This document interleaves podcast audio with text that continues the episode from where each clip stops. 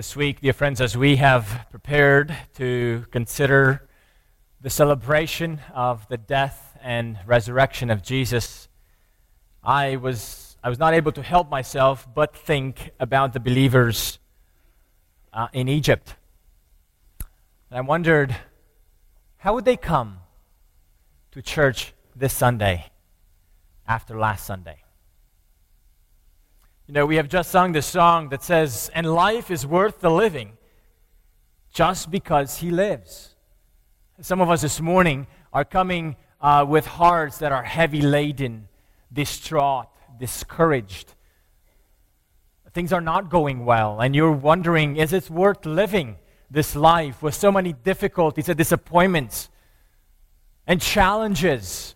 And this song tells us, and life is worth the living just because He lives. And yet, I want to take it a, a, step even further and think about the believers in Egypt. Some of them might sing this morning, and life is worth the death as well. Just because he lives. Oh, dear friends, we are gathered here this morning to proclaim a message that is able to give us not only reasons for why we can live tomorrow, we are here to proclaim a message that gives us reasons why we can die tomorrow.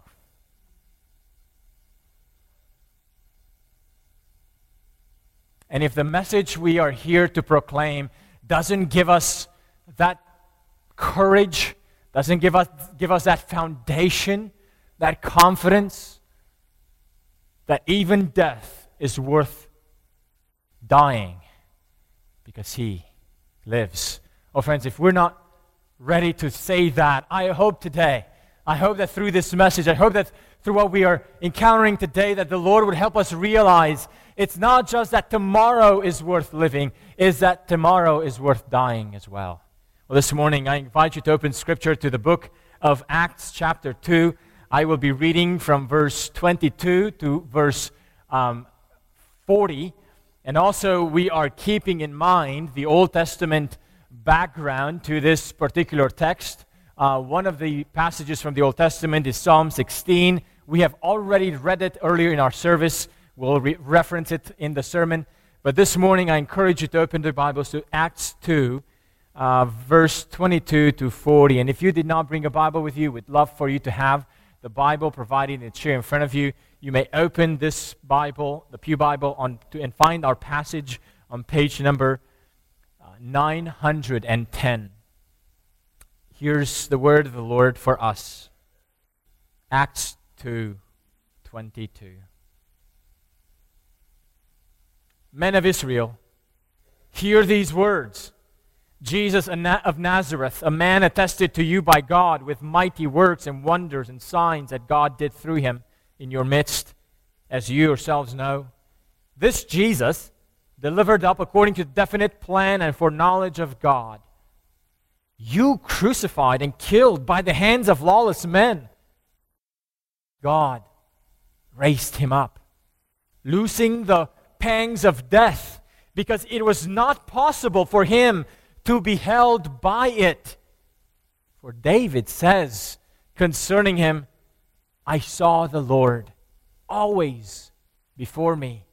For he is at my right hand, that I may not be shaken. Therefore my heart was glad, and my tongue rejoiced. My flesh also will dwell in hope, for you will not abandon my soul to Hades, or let your Holy One see corruption. You have made known to me the paths of life. You will make me full of gladness with your presence. Brothers, I may say to you with confidence about the patriarch David that he both died and was buried, and his tomb is with us to this day.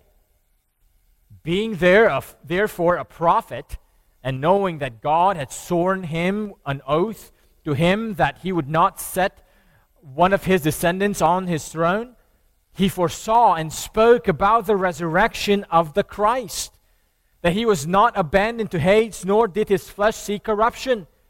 This Jesus, God raised up, And of that, all, we all are witnesses, being therefore exalted at the right hand of God, having received from the Father the promise of the Holy Spirit, he has poured out this that you yourselves are seeing and hearing. For David did not ascend into heaven, but he himself says, The Lord said to my Lord, Sit at my right hand until I make your enemies your footstool. Let all the house of Israel therefore know for certain that God has made him both Lord and Christ, this Jesus whom you crucified. Now, when they heard this, they were cut to the heart and said to Peter and the rest of the apostles, Brothers, what shall we do? And Peter said to them, Repent and be baptized, every one of you, in the name of Jesus Christ, for the forgiveness of your sins, and you will receive the gift of the Holy Spirit. For the promise is for you and for your children, and for all who are far off, everyone whom the Lord our God calls to himself. And with many other words, he bore witness and continued to exhort them, saying, Save yourselves from this crooked generation. Amen. This is the word of the Lord for us. Would you bow with me in prayer, asking the Lord to bless proclamation of his word for us? Father, would you speak to our hearts this morning through the power of your Holy Spirit? in a way that Jesus Christ would be exalted in our hearts and in this congregation, now and forevermore. Amen. Friends, the passage we have before us is the first sermon that the disciples preached after Jesus resurrected. Now, what's the occasion of this sermon that Peter preached? It's not Easter. It's the day of Pentecost, the day when Jesus sent his Holy Spirit and empowered his followers to be his witnesses. It might help us to remember what Peter experienced not on the day of Pentecost, but what Peter experienced on the morning of the resurrection. And in light of that experience, to come back and notice how he preached on the first day of the Holy Spirit's descent upon the people. In order for us to remember the actual morning of the resurrection, I invite you to turn your Bibles just a few pages from the passage we read to John chapter 20. And I want to read to you as a way of of getting into our passage, I want to read another passage that would help us understand what actually happened on the morning of the resurrection.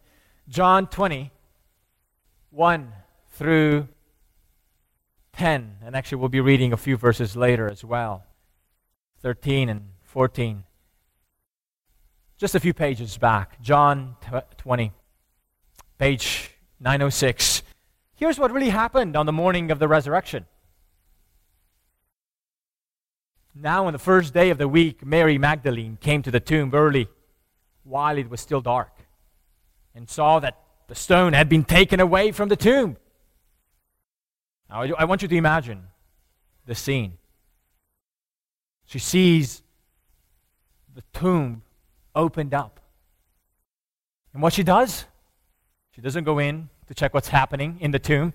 She ran and went to Simon Peter the one who preached the first sermon on the day of Pentecost, and the other disciple, the one whom Jesus loved, and said to them, Here's Mary's interpretation of seeing the tomb uh, opened up. Here's what she took away from that first scene of the, of the morning.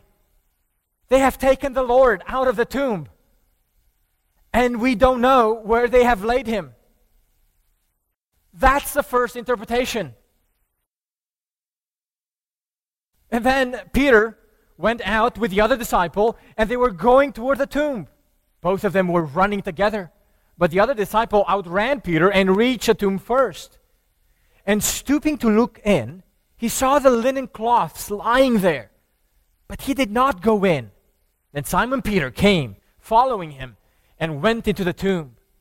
And he saw the linen cloths lying there, and the face cloth, which had been on Jesus' head, not lying with a linen cloth, but folded up in a place by itself. Then the other disciple, who had reached the tomb first, also went in and saw and believed. For as yet they did not understand the scripture that he must arise from the dead. Then the disciples went back to their homes. But Mary stood weeping outside the tomb, and as she wept, she stooped to look into the tomb. Now remember, by this time, the two disciples had already gotten into the tomb, and they went out of the tomb to go back home. And she saw the two angels in white sitting where the body of Jesus had lain, one at the head and one at the feet. They said to her, Woman, why are you weeping? She said to them, and listen to the same interpretation that she had They have taken away my Lord, and I do not know where they have laid him. Having said this, she turned around and saw Jesus standing, but she did not know that he was Jesus. And for the third time, Mary sticks to her theory.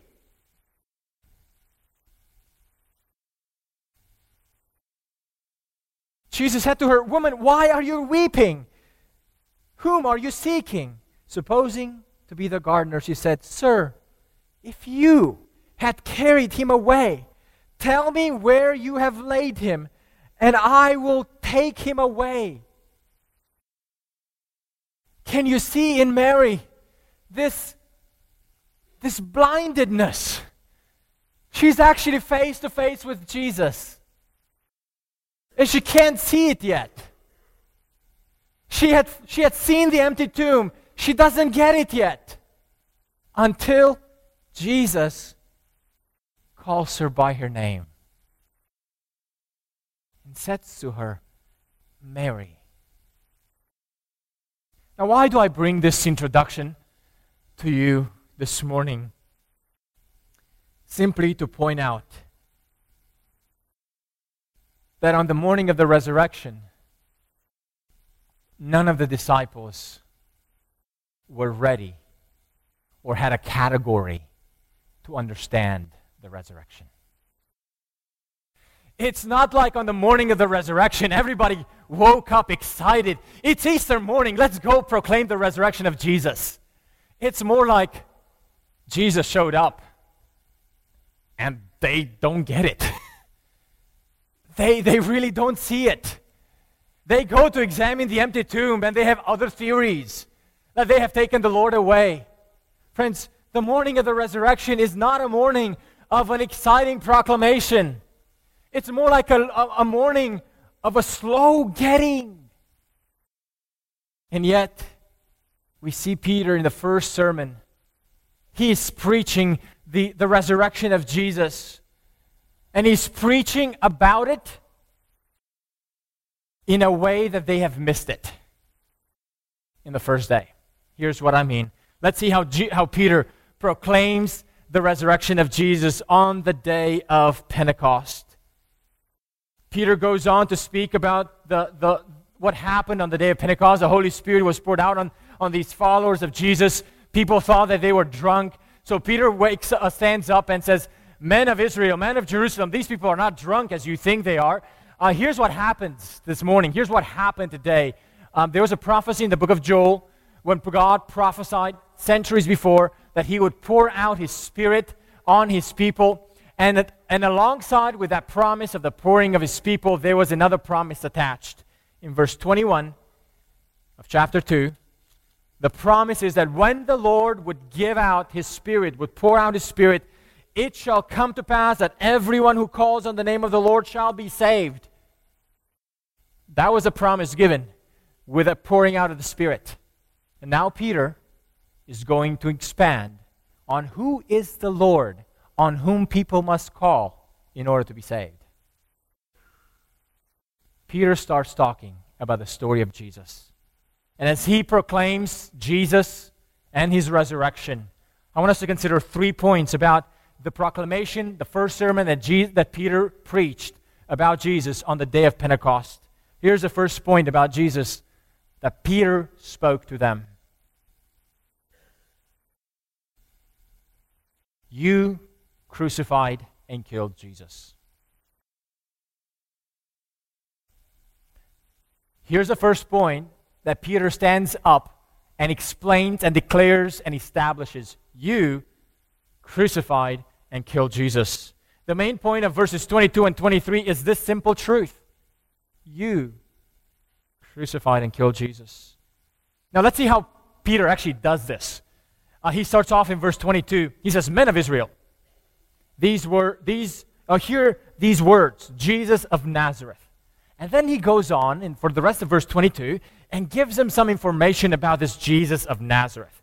That he was a man uh, whom, uh, whom God had attested, a man attested by God with mighty works, wonders, and signs that God did through him in your midst, as you yourselves know. In other words, the man they crucified and killed was not a criminal. And he was no ordinary man. He was a man attested by God. The mighty works, the wonders, the signs that Jesus had done among them, they were the acts of God working his work among his people through Jesus. The mighty works, the wonders that Jesus made, the signs, were not some sort of magic or some sort of miraculous power that is some sort of a neutral spirituality no, they were the actions that God Himself done, has done through Jesus. But to them, to the Israelites, these signs mattered little because they still killed Him. Peter wants to drive deep into their hearts their guilt and their responsibility. The man they crucified and killed was the one through whom God carried out his own works in their midst. In verse 23, he picks up this name, Jesus, again, and he says, This Jesus. And he wants to say, You killed, you crucified. But before he goes there, he tells us something else about this Jesus. He says, This Jesus delivered up according to the definite plan and foreknowledge of God. In the second parenthetical clause, Peter actually tells us that Jesus was delivered and handed over not simply by the hands of Judas, not simply by the hands of the human plans and plots that devised to kill him. Jesus was handed over according to the definite plan of God, according to his foreknowledge. Every step of the process that led to the crucifixion of Jesus had been planned by God. Yet, just as it was God's plan that Jesus would be crucified and killed, it is also true that people were still responsible because they did it willingly, they did it freely. If you asked Caiaphas, if Caiaphas wanted to kill Jesus, if you asked the high priests if they wanted to kill Jesus, they would have said, Absolutely. We've been working on this since John chapter 5. Since John chapter 5, we are told that the leaders of Israel were seeking a way to kill Jesus. When, when if you went and you were just a, a reporter or an observer in the crowd before Pilate, when Pilate says, Shall I release to you this man? And the crowd freely, willingly said, No, no, no, no, no, not this man, but Barabbas. It was the crowd who chose to crucify Jesus. It was their desire to do so, and yet it was at the same time the definite plan of God. God had made this plan, and his son freely accepted it. But with all this, the ultimate point that Peter drives home is that this Jesus, who was indeed delivered up according to the plan and foreknowledge of God, this Jesus you crucified and killed. Just because it was the plan of God does not get them off the hook in terms of their responsibility for this crime. Yes, this was the plan of God, but they acted willfully. They acted out of their own desires as well, and they acted with an evil heart. Friends, divine sovereignty does not cancel out human responsibility because people still acted according to their own desires and they accomplished their sinful desires. Well, Peter acknowledges that it was not the hands of the crowd that nailed Jesus to the cross. The responsibility of the crowd for crucifying Jesus is not connected to the fact that it was their hands that actually nailed Jesus. Peter says that very clear, uh, clearly you crucified him by the hands of lawless men. Nevertheless, this crowd on the day of Pentecost is still charged with the responsibility. In other words, you didn't have to have your hand there hammering the nail to be charged with this guilty stance. You crucified and killed Jesus.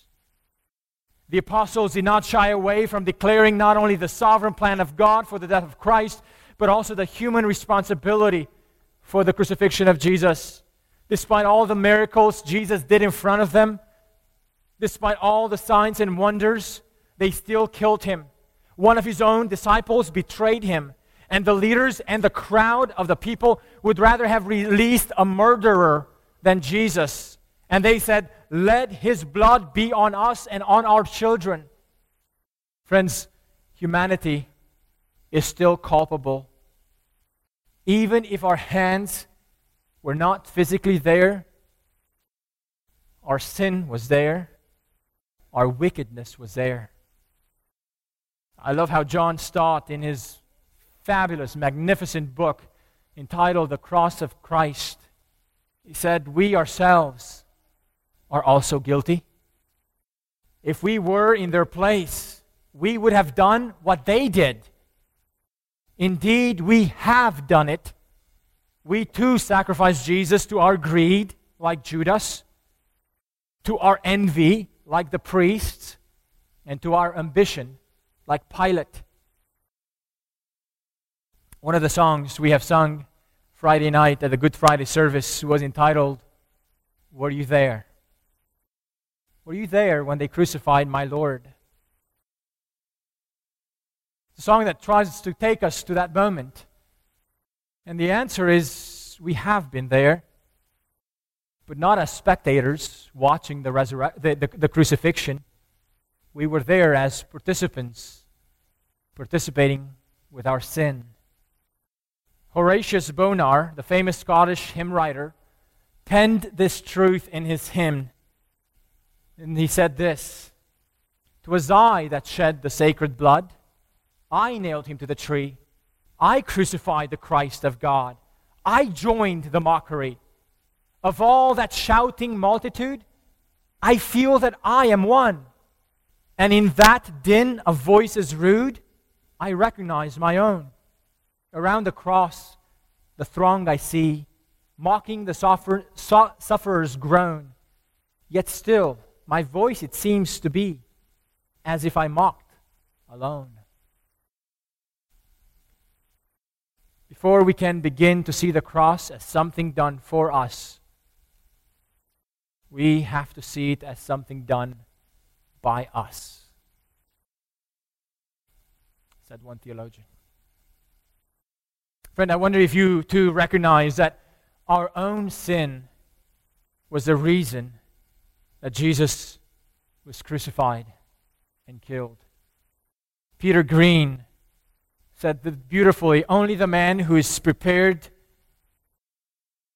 to own his share in the guilt of the cross may claim his share in its grace. Peter's first point in his sermon on the day of Pentecost is to declare and establish the human responsibility for the crucifixion of Jesus. You crucified and killed him. The second point Peter goes on to declare is that God reversed the human plans God reversed the human plans by raising Jesus. Look at verse 24. Uh, verse 24 God raised him up. In other words, even if the Jewish leaders wanted to stop Jesus by putting him to death, hoping that that would be the end of Jesus, and they did it in the most scornful way, in, in, uh, intending to show the most humiliating death, the highest manifestation of shame and curse. And they accomplished all that they desired against Jesus. And they even put a Roman guard to make sure that no one would steal Jesus. Nevertheless, God reversed their plans. Friends, it's amazing. It is amazing to be able to recognize and meditate at the power of God, to be able to reverse the most, in, the most shameful, unjust, cruel act, and take something that was brought so low in terms of shame, and from that to exalt his own son to the highest degree, to the highest place of glory and honor. God raised him up. Now, why did God raise him up? Why did God raise him up? In verse 24, we're given the first reason. Now, before we go into the reasons, it's amazing to, uh, to, to see how people today think of all these arguments for the resurrection of Jesus. Peter gives us the first reason. Why did God raise him up? He says, because it was not possible for Jesus to be held by it. Peter says in verse 24, because it was not possible for Jesus to be held by it, by death. Oh, dear friend, notice in this description the excellency of Christ. For all human beings, we might say, for any of us, we might say, it is impossible for any of us to escape death and to be held by it. But for Jesus, the impossibility was not his resurrection, the impossibility was to continue to be held by it. Think about that. For Jesus, the impossibility was not the resurrection. The impossibility was being able to stay held by death. Friend, if you ever wonder if Jesus is worth following, let this truth about him sink into your heart. When Jesus met death, and he did meet it in a very, very real way, and in a very shameful way, and in a very unjust way, in a very scornful way, when Jesus met it and he tasted it, Nevertheless, it was not possible for Jesus to be held by death. Death can take the hold of any of us for a long time, and it will. But he was not able to do it for Jesus. Now, why was it impossible for Jesus to be held by death? On what grounds? What, what is the reason why Peter says it was not possible for Jesus to be held by death. You know where Jesus where, where Peter gets his reason from? Or where what the reason is? Because the word of God said so. Because God said so. Peter goes on to quote the Old Testament scripture where David spoke about the Christ in Psalm 16. Look at verse 25 and through 28. Peter says, For David says concerning him, concerning Christ, I saw the Lord always before me, for he is at my right hand, that I may not be shaken. Therefore, my heart was glad, and my tongue rejoiced. My flesh also will dwell in hope, for you will not abandon my soul to the Hades, or let your Holy One see corruption. You have made known to me the paths of life, and you will make me full of gladness with your presence. Friends, Psalm 16 is a great psalm in which David describes his desire to find refuge in God. In verses 1 through 8 of Psalm 16, David, was confident that he will not be shaken because he set his eyes on the Lord. He focused his attention to God, and his heart was glad, and, and, and, was, and his tongue was, was full of rejoicing. But what was his confidence set on? What was it about the Lord that he was really set on? It was not just in general, just a general knowledge of the Lord. David's hope and reason for rejoicing and for setting his hope in the Lord was this For you will not abandon my soul to Hades, or let your Holy One see corruption. Who was David talking about?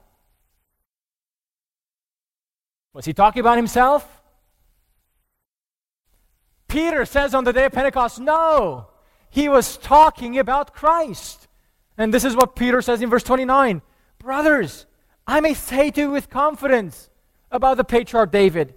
He both died and was buried, and his tomb is with us to this day. And Peter goes on to explain being a prophet and knowing that God had sworn with an oath to him that he would set one of his descendants on his throne, David foresaw and spoke about the resurrection of Christ. That he, Christ, was not abandoned to the Hades, nor did his flesh see corruption. Friends, the reason why David rejoiced, the reason why David was confident in God and took refuge in him, was not simply based on what God was going to do for David based on what God was going to do for Christ. David was speaking about the resurrection of Christ, and because David saw the resurrection of Christ, David himself was able to consider God his refuge and confidence and rest. Friend, I wonder if you are able to find God to be your refuge this morning.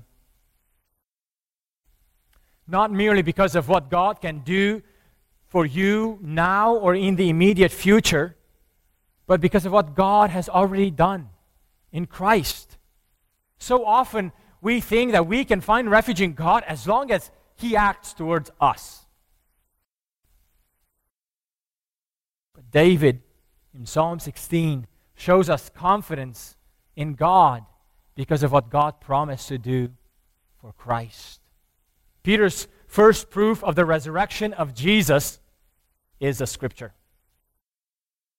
The second proof of the resurrection of Jesus that Peter gives in this proclamation that God reversed the human plans by raising Jesus, the second reason is Peter says, and we all are witnesses of it. Look at verse 23. This Jesus God raised up, and of that we all are witnesses. Friends, the resurrection of Jesus was a historical reality. Jesus physically resurrected from the dead, and that historical event is not simply pie in the sky, but had eyewitness testimony. Now, that first generation of eyewitnesses is gone.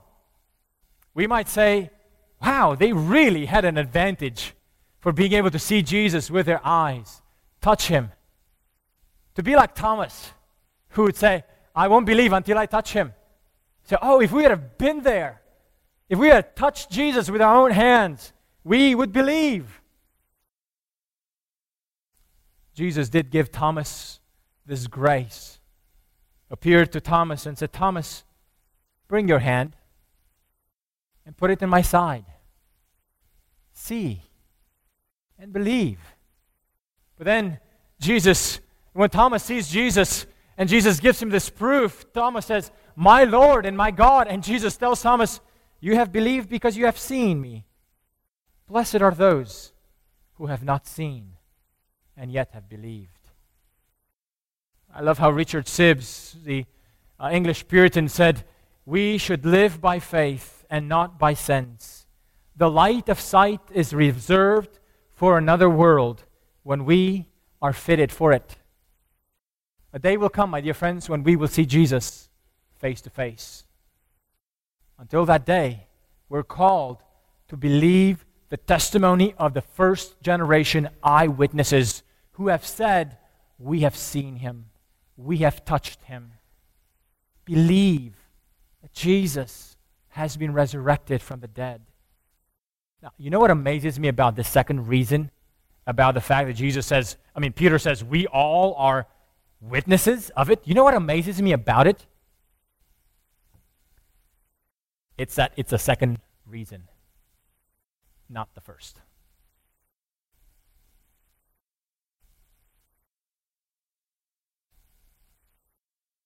If I had been there preaching this sermon, I would have gone straight to my own evidence of what I have seen. Oh, let me tell you about the details of that morning. Let me tell you how it all happened, step by step. But that's not what Peter does. He actually does not even expound on exactly what they have seen or, or how it all happened on that morning of the resurrection. What Peter actually expounded is the Old Testament scriptures. The best evidence for the resurrection of Jesus is the very Word of God. That's the amazing part, my dear friends. And if we won't believe the scriptures, we won't believe someone's eye testimony either. I love this parable of Jesus when he gave the, the parable of the rich man and Lazarus. The, the parable goes on and says that both die. Lazarus goes into the presence of Abraham, the rich man into the place of torment. And the rich man asked Abraham, I beg you, Father, to send Lazarus to my father's house, for I have five brothers, so that he may warn them, lest they also come into this place of torment. But Abraham said, They have Moses and the prophets. Let them hear them. And the rich man said, No, Father Abraham, but if someone goes to them from the dead, they will repent. He said to him, if they do not hear Moses and the prophets, neither will they be convinced if someone should rise from the dead. Reality is, someone did rise from the dead, and they still did not want to believe it. Human experience alone is not enough to convince us of the resurrection of Jesus. You who might be skeptical this morning and say, I'm, I'm not sure if I believe all this. Had I been there, I may, have, I may have believed, but I can't. These things don't happen again today. Oh, friends, don't trust your reason to be the source of your faith in God. Now, our faith is reasonable, don't get me wrong. But human experience alone is not enough to get us to believe in Jesus. If you had been there, you may as well have been among those who would have denied the testimony of the eyewitnesses. Our faith in God, our faith in the resurrection of Jesus, is first and foremost caused when we hear the testimony of God in His Word. Friends, if you ever wonder, if you ever wonder whether the Old Testament is worth studying and examining, for Peter, the Old Testament is the first proof of the resurrection of Jesus. Take that and just let that sink in. Yes, Peter says, we've all been witnesses of these truths, and there's no question about it. But where I really wanted to land on this morning is I want you to understand all this had to happen. Christ was not possible for him to be held by death. Why? Because God said so in his word. And that's enough. Oh, and if, just want to let you know, and we testify to that. And thirdly, Peter gives a third reason for the, re- for the resurrection of Jesus. It's the fact that the Holy Spirit was poured out on that day. Peter goes on in verse 33, he says, Being therefore exalted at the right hand of God, and having received from the Father the promise of the Holy Spirit, he has poured out this that you yourselves are seeing and hearing. Oh, friends, Peter here clearly declares that Jesus not only was raised by God, but Jesus was exalted by God to the right hand of the Father, of God Himself. And Jesus received the promise of the Holy Spirit from God and Jesus poured it out on them. The presence of the Spirit is a third proof why Jesus was resurrected. At the end of the day, my dear friends, it is the Holy Spirit that convicts us that Jesus indeed has been resurrected. Peter draws this emphasis out for the crowd. He says, Let all the house of Israel therefore know for certain that God has made him both Lord and Christ. This Jesus, whom you crucified. Oh, friends, there are people even today who think they can put away Jesus. They can accomplish it for a while with their lives. They can ignore Jesus. They can have reasons to keep him uh, at a distance, keep him afar. They might think that with their wise and smart arguments, they can prove his non existence or they can prove that he is not important. But men and women and dear friends, listen to, just, to this. Peter makes it clear God not only raised Jesus from the dead, God exalted him at his right hand. And he will come again to judge the living and the dead. Peter looks at the reality of the day of Pentecost and says, Listen, the reality of the church, the reality of the Holy Spirit working through people is a reason, is a proof, another proof that Jesus is risen and exalted. How to respond to this news? How to respond to this news? Here's the, the final point that Peter brings home to the crowd. We have considered that Peter drives home the, the responsibility of humanity to kill and crucify Jesus. We have considered how God reversed the human plans and raised Jesus from the dead and exalted him. So, how to respond to this news? This is the final point of Peter's sermon. Notice a crowd responds in verse 37. When they heard this, they were cut to the heart and said to Peter and the rest of the apostles, Brothers, what shall we do? What shall we do? Friends, what we learn from the response of the crowd is that the news about the death and resurrection of Jesus creates a crisis for all those who hear about this news. The crisis is this if the Jesus whom we have crucified is the very one God had attested, is the very one who fulfilled the plan of God, and we are the ones who crucified him and if this Jesus, whom we crucified, God had actually raised up and exalted, then we're in trouble.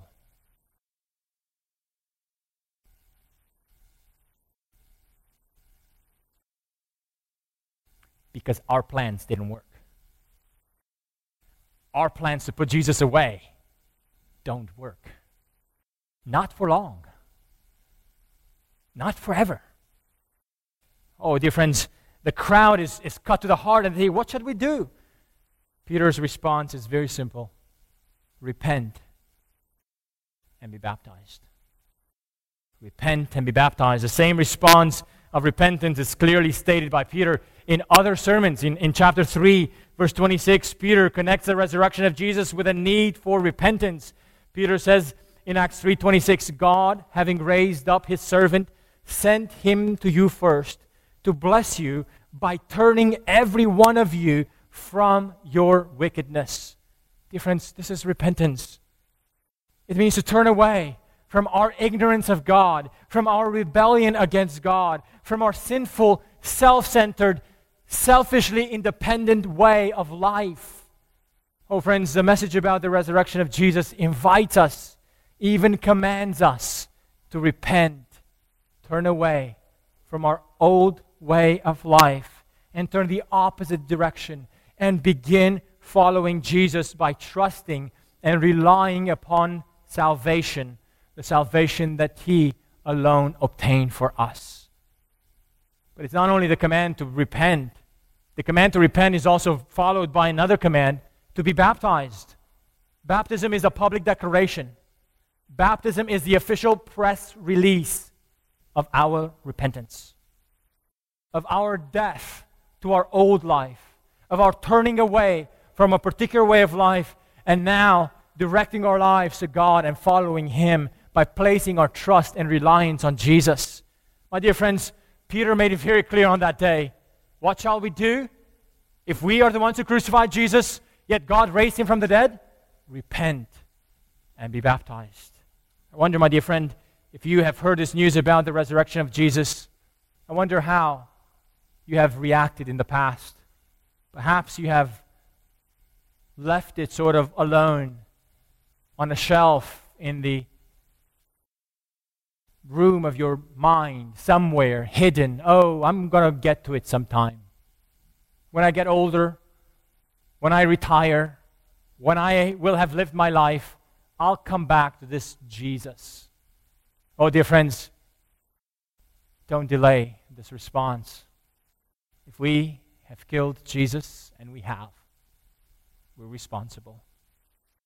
If God raised him from the dead, and he has, for certain, then we are in a crisis.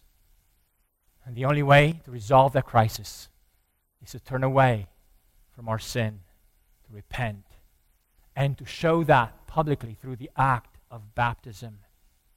Now, Peter's sermon in verse 39 did not stop. I will stop. I will stop.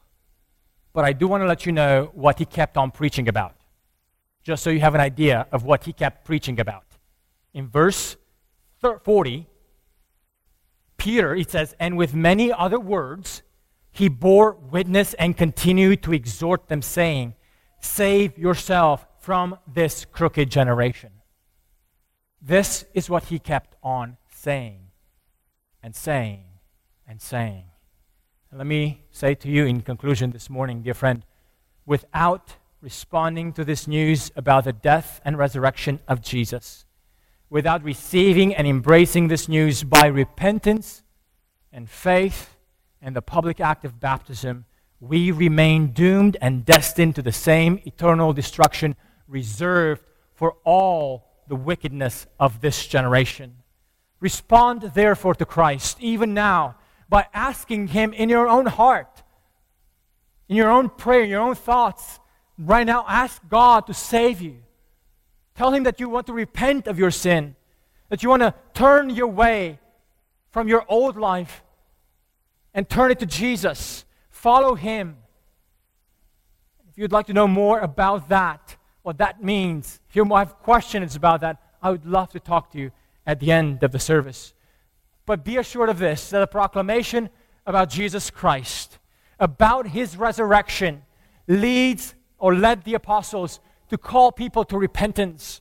I love the way Paul in Acts 17 preached about the resurrection of Jesus and spoke to the Athenian crowd. And he said, The times of ignorance God overlooked, but now he commands all people everywhere to repent because he has fixed a day on which he will judge the world in righteousness by a man whom he has appointed. And of this he has given assurance to all by raising him from the dead. We have crucified the Lord. God has raised him from the dead.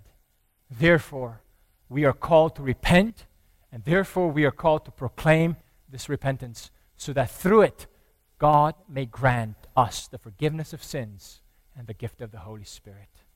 Let's pray. Father, help us to recognize the crisis which the resurrection poses for us. And help us, O oh Lord, to recognize that the resurrection of Jesus is not only a crisis for our sinfulness, it is also a solution for our sinfulness.